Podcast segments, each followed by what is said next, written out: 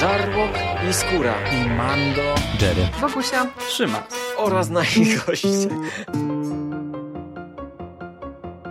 Konglomerat podcastowy. Wasze ulubione podcasty w jednym miejscu. Zapraszamy. Zapraszamy. Zapraszamy. zapraszamy. Zapraszamy.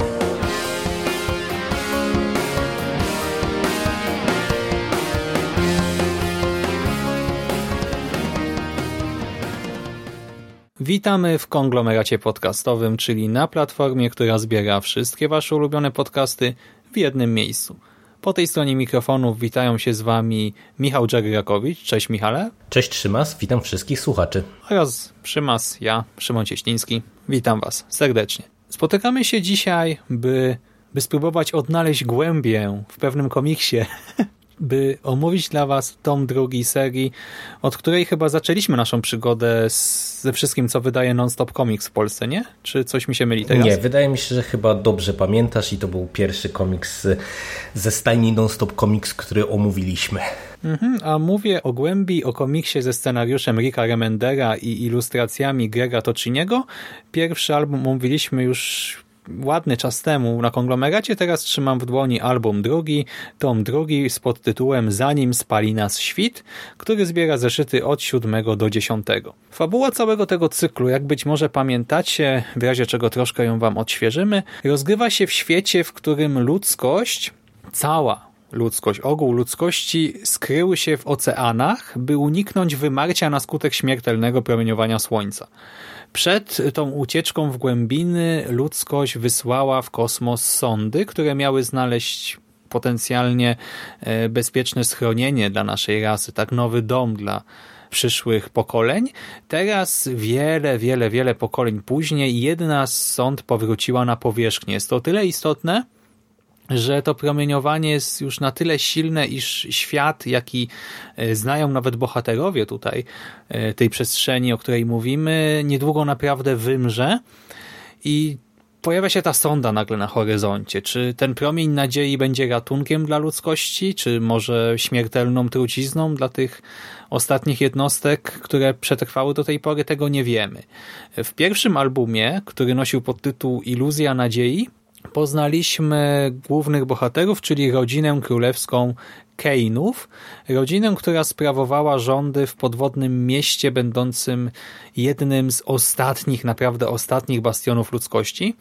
Dowiedzieliśmy się, że pirat o mm, imieniu, czy też pseudonimie Roln zamordował głowę tej rodziny, e, Jola Keina oraz uprowadził dwie księżniczki, Dellę i Tayo, Żona e, Jola Stel przeżyła i kilka lat po spotkaniu z Rolnem wyrusza wraz z synem e, Marikiem w ten podwodny świat na poszukiwanie po pierwsze innych osad ludzkich, a po drugie drogi na powierzchnię. Dowiedziała się o tej sądzie i chce sprawdzić, czy, e, czy jej optymizm, ta wiara przez wiele, wiele lat w to, że uda się jakoś uratować ludzkość, uda się wydostać z tej przeklętej planety, e, że to wszystko, no, że te jej marzenia mogą się spełnić i y, na skutek pewnych wydarzeń Mari stracił życie w pierwszym tomie.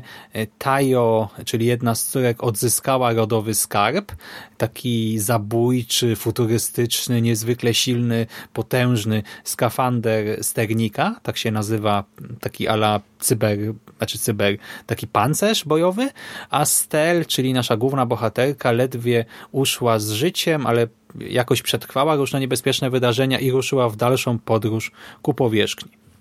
I w tym momencie zaczyna się tom drugi, zanim spali nas świt. I tutaj obserwujemy po pierwsze przebieg wyprawy Stel, a po drugie losy obu jej córek. Della, czyli ta córka, której do tej pory nie poznaliśmy, tutaj się pojawia jako minister myśli w mieście Woldin, Minister myśli to znaczy osoba odpowiedzialna za zwalczanie wszelakich optymistycznych treści, za e, zwalczanie wszelkich przejawów optymizmu w świecie przedstawionym. Śledzimy właśnie pracę ministerstwa, to jest tę walkę z kolporterami optymizmu i poznajemy też kolejne zakątki podwodnego świata wykreowanego przez Tociniego i Remendera. Wow. No ładnie to streściłeś, ładnie. Warto wspomnieć tutaj ewentualnie jeszcze o tylko dwóch rzeczach. Y, po pierwsze, mamy tutaj tylko cztery zeszyty, czyli troszeczkę mniej niż to było w tomie pierwszym, no i trochę mniej niż standardowo w tych wydaniach zbiorczych bywa, no bo jednak raczej takim standardem to są wydania pięcio- lub sześciozeszytowe. No i można powiedzieć, że tutaj w tych, te cztery zeszyty są dosyć wyraźnie podzielone wątkami, bo ten album zbiorczy skupia się na dwóch wątkach, które niejako równolegle śledzimy. No i po dwa zeszyty, można powiedzieć, się skupiają na jednym, i na drugim wątku. Mhm, tylko akcja nie jest prowadzona e, tak totalnie równolegle, że widzimy tam, nie wiem, dwie plansze z wątku Stel i dwie plansze z wątku jej córki, tylko właśnie tak, raczej jeden zeszyt, zeszyt drugi zeszyt. Się, no. Tak, tak, tak, dokładnie mhm. tak. No i my po, ty, po lekturze pierwszego tomu troszkę narzekaliśmy, czy ten ostatni zeszyt pierwszego tomu tak nas troszkę pozytywnie zaskoczył i sprawił, że jednak chcieliśmy sięgnąć po y, album drugi, ale pomimo wszystko mieliśmy masę, masę uwag, nie? No i jak to teraz z tobą jest? Jak oceniasz drugi tom? Lepiej czy gorzej? Czy może podobnie? E, wiesz to oceniam zdecydowanie lepiej. E, tutaj e, dla mnie ten komiks to jest trochę kasus Czarnego Młota, którego też wspólnie omawiamy, gdzie pierwszy album no z jednej strony był ok, ale z drugiej strony no mieliśmy bardzo dużo różnego rodzaju uwag i tak samo było przy Głębi, jak wspomniałeś i ja siadałem do tego komiksu z lekkimi obawami, co tak naprawdę tutaj dostaniemy, tym bardziej, że to jest taka historia, która no jest, można powiedzieć, na swój sposób y, świeża, w tym sensie, że wiesz, no tutaj tak naprawdę bardzo trudno domyślić się, gdzie nas y, Remender y, jako scenarzysta może zaprowadzić, no bo raz, że ten świat jest no, dosyć specyficzny, nawet jeżeli chodzi o takie postapokaliptyczne światy, które gdzieś tam mogliśmy zobaczyć, a dwa, że no, na razie skupia się bardzo na y, tej głównej bohaterce, czy na tej rodzinie głównej, skupia się na emocjach, y, no ale tak naprawdę fabularnie to ja nadal nie wiem, wiesz, gdzie to wszystko nas finalnie zaprowadzi. Przy czym te cztery zeszyty ja oceniam zdecydowanie wyżej i nie wiem, czy to jest kwestia tego, że ta historia jest chyba bardziej spójna, lepiej prowadzona, w tym sensie, że z jednej strony mamy tutaj nadal parę takich jakichś przeskoków w przeszłość, na przykład, czy jakieś mini retrospekcji, ale to są tylko cztery zeszyty i one są bardzo mocno skupione na tych dwóch wątkach, które poznajemy dosyć kompleksowo, czyli z jednej strony widzimy właśnie córkę w roli ministra myśli i pewien wątek z nią związany. No i z drugiej strony widzimy dalszą podróż na powierzchnię Stel i jej kompanów, którzy się e, wyrwali e, od Rolna, czy z rąk Rolna. E, no i to zdecydowanie lepiej mi się śledziło, no bo jednak wiesz, ten pierwszy album tak trochę nam skakał, nie? Tu mieliśmy e, cofnięcie się o 10 czy 15 lat, to narzekaliśmy, nie? Że mija 15 lat w świecie przedstawionym, chyba czy 10 w zasadzie to nijak nie wpływa na naszych bohaterów. No różne były z tym problemy, takim właśnie skakaniem po tym świecie, po, po czasie i przestrzeni, a tutaj ta taka zwartość akcji powoduje, że wiesz, śledzisz to z zainteresowaniem, bo lądujesz w środku akcji i tak naprawdę przez to, że na każdy z tych wątków masz tylko te dwa zeszyty, no to to jest bardzo, bardzo taka spójna, dobrze poprowadzona historia w mojej ocenie. No i też e, graficznie jakoś jest lepiej chyba. E, raz, że do Tociniego do, został dokoptowany Dave McKeck, y, którego można kojarzyć chociażby z amerykańskiego wampira, jeżeli chodzi o polski rynek komiksowy, y, który koloruje zeszyty od ósmego w górę. I to nie wiem, czy ci się to rzuciło w oczy, bo to teoretycznie nie jest jakaś wielka zmiana, ale y, no, jest to jakoś tam odczuwalne, bo te, takie do, dominacje takich pastelowych barw, które mieliśmy w tym pierwszym albumie, tutaj trochę jest zarzucona na e, korzyść takich kolorów bardziej wyraźnych e, i to też powoduje, że na... Mhm, więcej kontrastu tak, tak, jest dużo do, więcej. Dokładnie, dokładnie. że w zeszytach w ósmym i dziesiątym jest dużo takich scen całkiem mrocznych. W sumie w dziewiątym też pod koniec. I te sceny mroczne lepiej wypadają przy takich żywszych i lepiej skontrastowanych kolorach. A ten pierwszy album tutaj, znaczy album, przepraszam, zeszyt siódmy, on jest taki dość pastelowy, przy czym to jeszcze tutaj jako tako pasuje.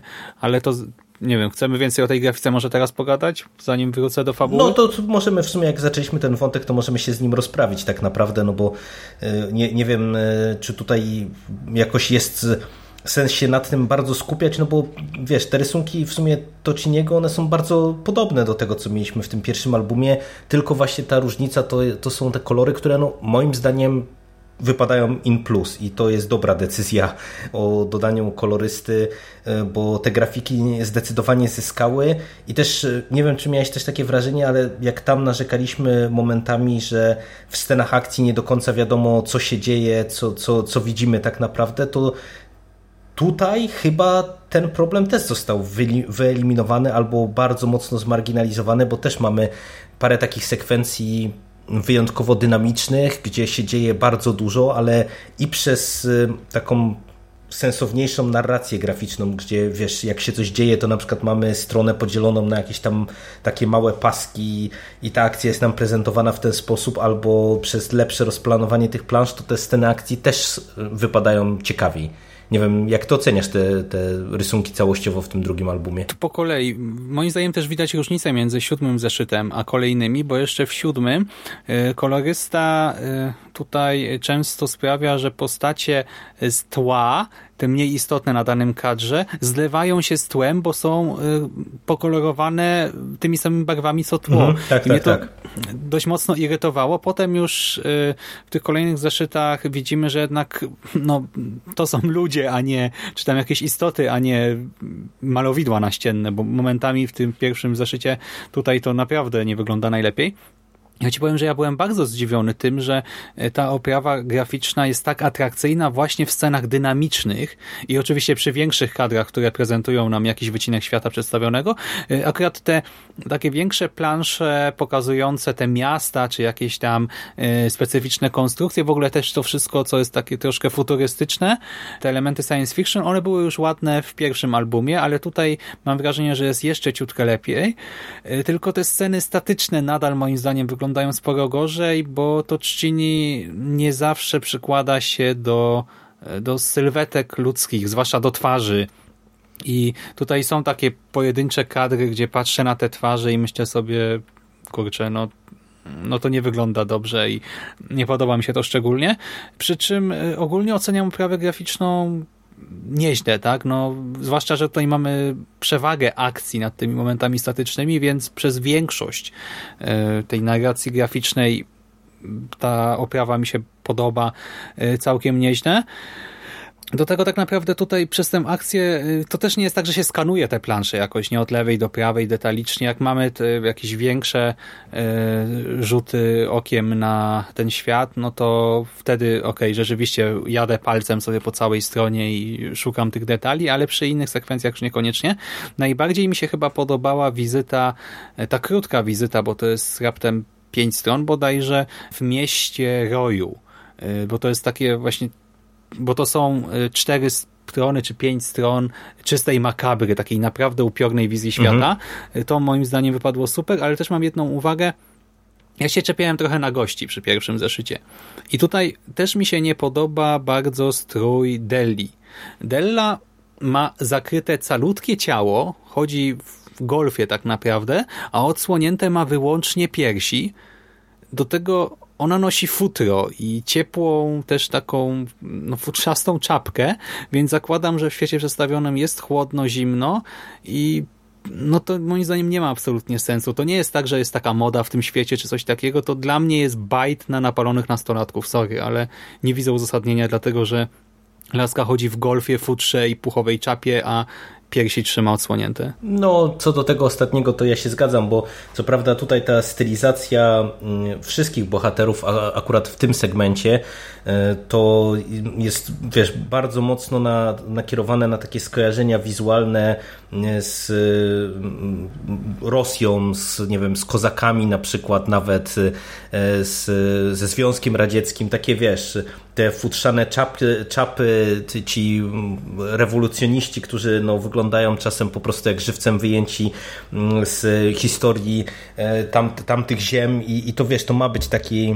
wschodni trochę klimat, ale tak, jest to absolutnie bez sensu i to jest rzecz, która jest nie do obrony, także tu się w pełni z tobą zgadzam. I w sumie jak nawiązałeś do tego roju, e, do tej wizyty w roju, to to jest w ogóle jedna z też z fajniejszych rzeczy, tak już y, zrobię taki łącznik do y, fabuły y, w tym albumie, że mhm. wiesz, że mamy tutaj cztery zeszyty i tak jak wspomniałem, one są dosyć mocno skupione na tych dwóch wątkach, ale z drugiej strony nawet właśnie pod kątem przedstawienia tego świata, to też jest lepiej zrobione, bo wiesz, mamy tutaj parę takich elementów, które nam prezentują e, czy właśnie te otchłanie morskie, czy miasto i zdecydowanie lepiej to jest zaprezentowane niż było w e, pierwszym albumie, gdzie wiesz, tam było trochę to tak czasami rzucone, coś nam zaprezentowane, nie do końca było jasne w zasadzie z czym mamy do czynienia. E, tutaj to wypada lepiej, ciekawiej i dla mnie to był też y, plus, że wiesz, że ten świat przedstawiony trochę zyskał w moich oczach, nie? że taki stał się Dużo bardziej zyskał. atrakcyjny, bogatszy, bogatszy ciekawszy, dokładnie. Teraz jego historia, mitologia y, mają jakiś większy sens, mam wrażenie, tylko tutaj znowu problemem jest pierwszy album, y, który nam na przykład sugerował, że w całym tym świecie podwodnym istnieją chyba tylko trzy miasta. Tak, tak. Nie wiem, czy to były dwa, trzy czy cztery, bo tam w pewnym momencie pojawiła się informacja, że może być jeszcze jedno, miało być niezamieszkane, jednak tam ktoś może mieszkać, ale to była jakaś malutka liczba, cyfra. A tutaj y, tak, mieliśmy to miasto Kejnów, mieliśmy to miasto Rolna. W tym tomie poznajemy kolejne podwodne miasta i to są aż trzy różne. Mamy to miasto z rojem, czyli z takimi to jest taka osada zamieszkiwana przez ogromne, lekko schumanizowane owady, przypominające jakieś pszczoły, osy czy coś takiego. Mamy Woldin, e, czyli tak jak sam zauważyłeś, taki trochę związek radziecki, wszędzie powiewają czerwone flagi, e, pracownicy ministerstwa noszą te białe futra, czapki, uszatki, korzystają z robotycznych niedźwiedzi polarnych, co wygląda, znaczy to brzmi może komicznie, ale to wygląda fajnie, bo te niedźwiedzie są tak narysowane, że budzą jakiś tam niepokój, tak? To nie są sympatyczne misie czy coś takiego. I w tym mieście e, w imię tej propagandy braku przyszłości eliminuje się każdego, kto wspomina ten wcześniejszy świat istniejący na powierzchni, czy kto głosi jakieś pozytywne, e, optymistyczne idee. I jeszcze poznajemy trzecie miasto, czyli Misalt, miasto tak zwanych krwiopijków, a więc wampirzych, syren i trytonów, więc ten świat się nagle bardzo mocno rozrósł i do tego poznajemy różne rasy istot, które go zamieszkują.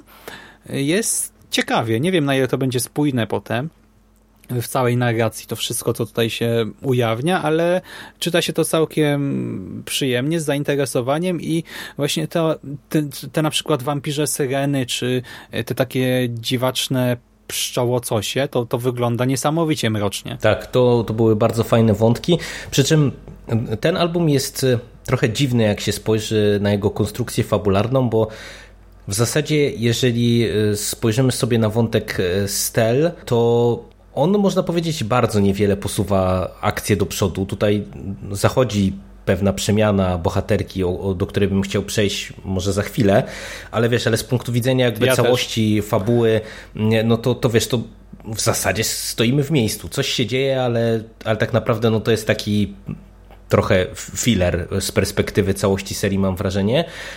Trochę fabuła y, się posuwa do przodu w tym wątku mm, córki czy, czy córek.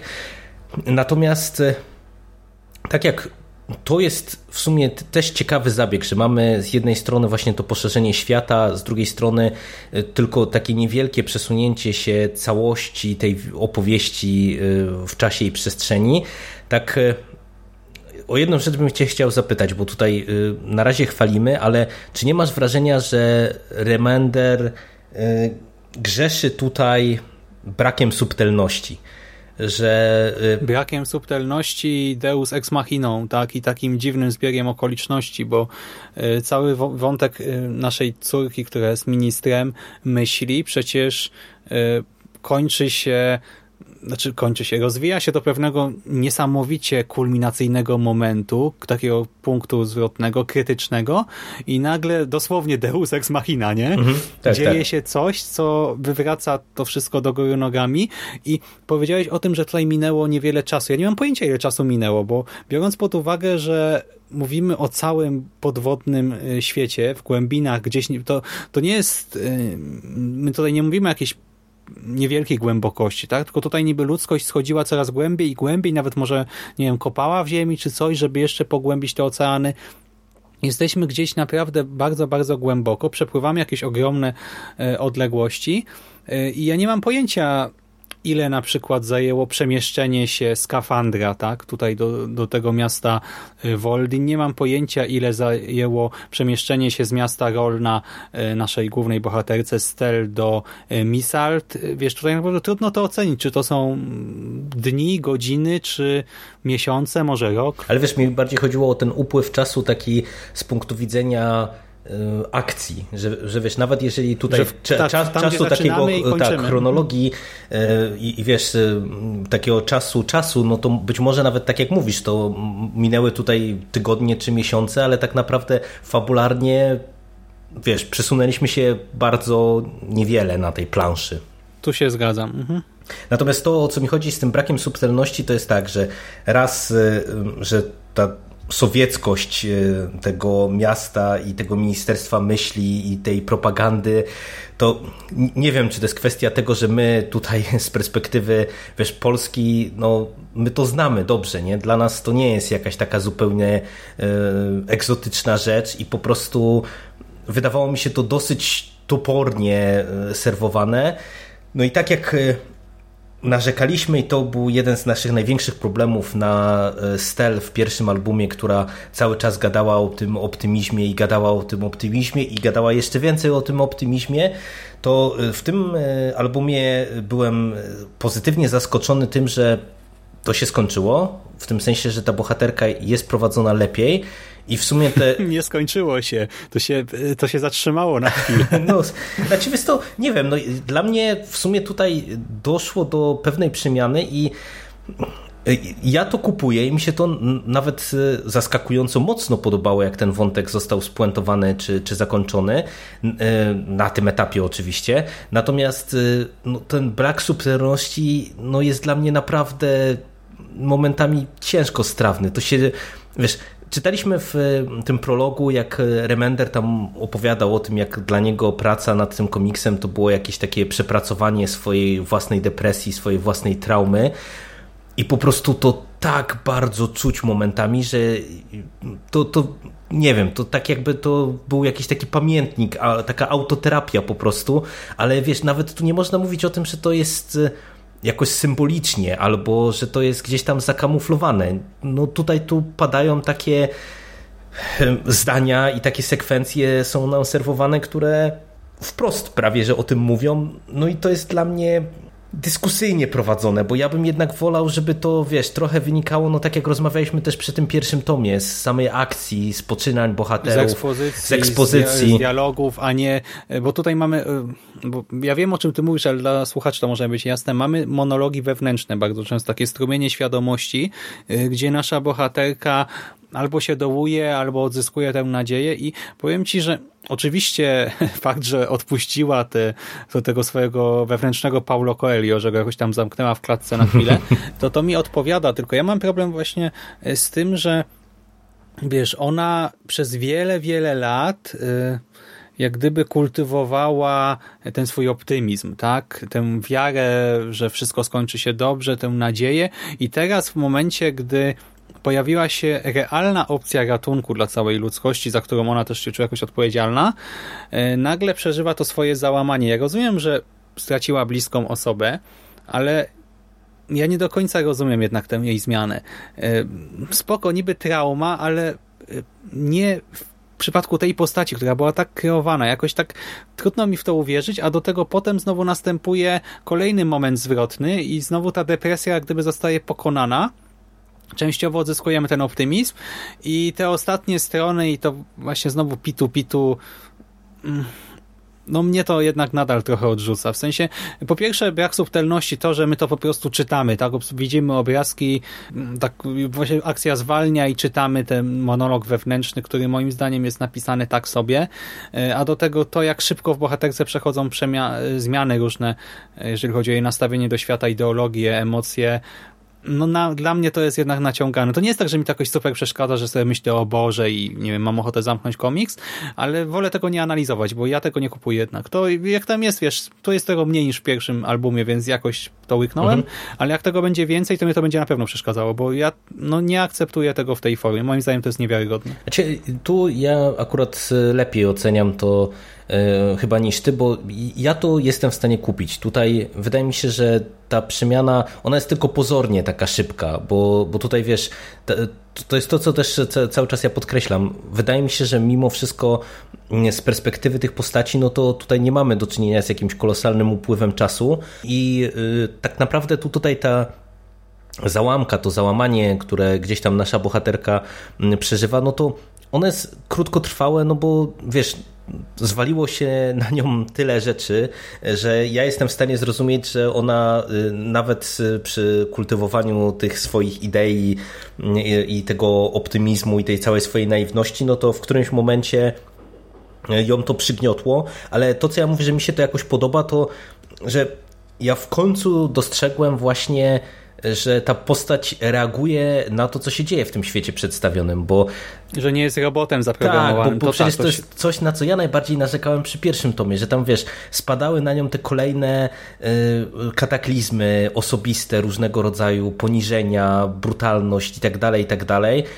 Y, ten świat wokół niej coraz bardziej się degenerował, a ona no, była taką trzpiotką naiwną, która cały czas mówiła, nieważne, że tam kolejny syf w moim życiu się pojawił, ale nadzieja, nadzieja, nadzieja. A tutaj ja widzę, że raz, że ta jej zmiana jest podyktowana czymś, co się dzieje w świecie przedstawionym, a dwa, że też ten kierunek tej zmiany wydaje mi się taki sensowny, bo wiesz, to pitu pitu na koniec, e, to ja znowu powtórzę, niestety grzeszy brakiem subtelności totalnej i zdecydowanie wolałbym, żeby to było zaprezentowane inaczej, e, ale ta konkluzja, e, czy, czy to do czego tutaj dochodzi, dochodzimy, mi się akurat podoba, bo zdecydowanie bardziej kupuję taką wersję optymizmu, czy, czy takie działanie niż to, co dostawaliśmy ze strony tej postaci w pierwszym albumie. No ja jestem ciekaw, jak to będzie prowadzone dalej, no bo tak jak ty chyba wspomniałeś, że ten tytuł Low jednak bardzo mocno e, się kojarzy z e, tą walką z depresją e, Remendera, no to w tym albumie to, to jeszcze bardziej widać, że, że to jest też no, nawet nie powiedziałbym, że jakoś schowane w tym komiksie, tylko wiesz, to wychodzenie na powierzchnię to prawie jest jeden do jednego, można by przełożyć pewnie jako właśnie wychodzenie z depresji jako takiej, nie? Także no cóż, no nie jest nazbyt y, subtelny w tym, co nam serwuje Remender. Mhm. Tylko ja ci powiem, ja teraz sobie otworzyłem na tych ostatnich, to są trzy strony, tak jak gdyby. Mhm.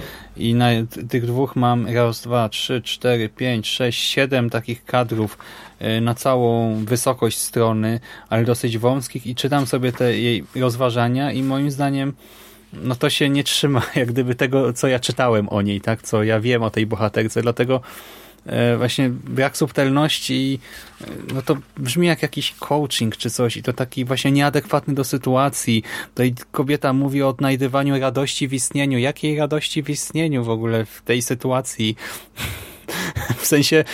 Znaczy wiesz to, no, ja, ja to bardziej E, jakby skupiłem się, czy to, co do mnie najbardziej trafiło, to to, że ona w końcu e, jakby rozumie, że powinna to zrobić przede wszystkim dla siebie i jakby wiesz, trochę porzucić tę taką martyrologię, którą ona też uprawiała w tym pierwszym tomie, że wiesz, że to... Tak, tylko że słuchaj, zrobić to dla siebie, ale co ona chce zrobić? Ona chce uratować ludzkość, znaleźć nową planetę dla ludzkiej rasy, dlatego ja, ja też nie rozumiem tego, zrób coś dla siebie. Ryzykuję wejście, wyjście na powierzchnię teraz, tak docelowo, własne życie i życie moich tam, tych teraz, no teammateów, jak to ująć? No, kompanów, pomocników, tak, pomocników. Kompanów w boju.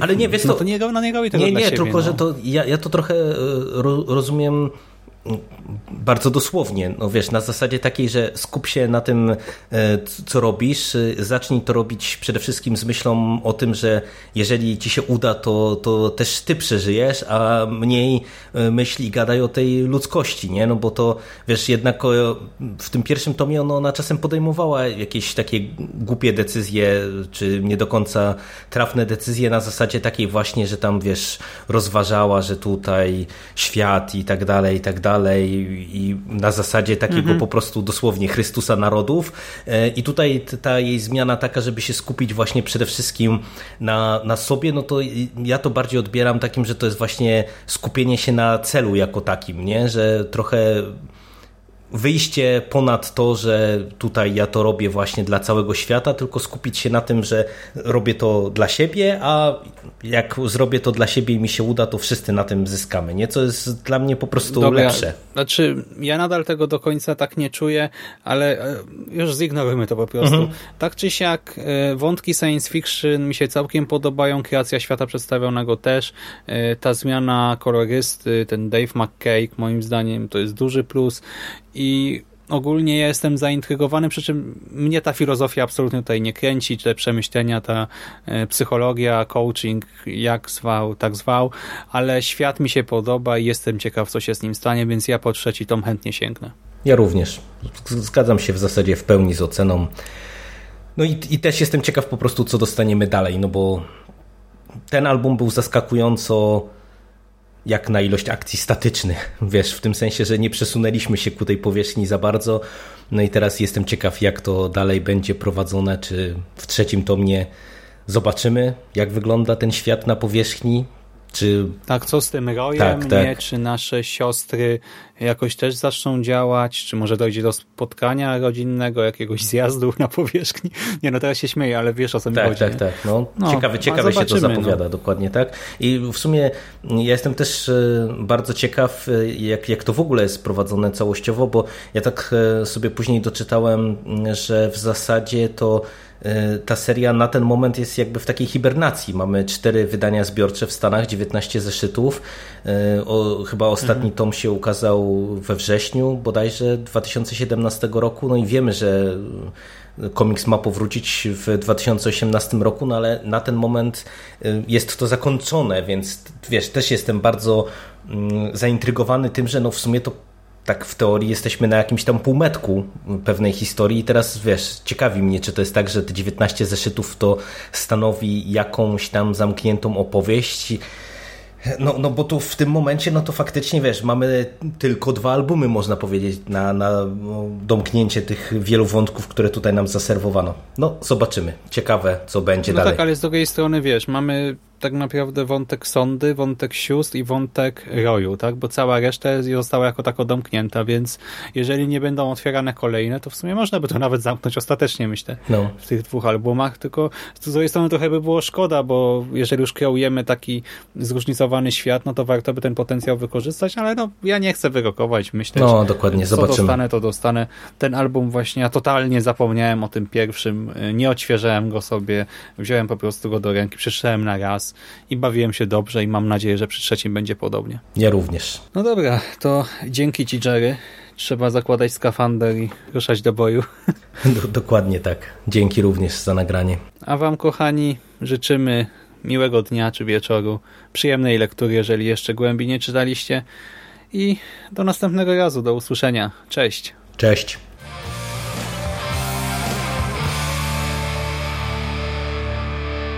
You finished? Fuck are we gonna do now? What are we gonna do? It's over. Nothing is over!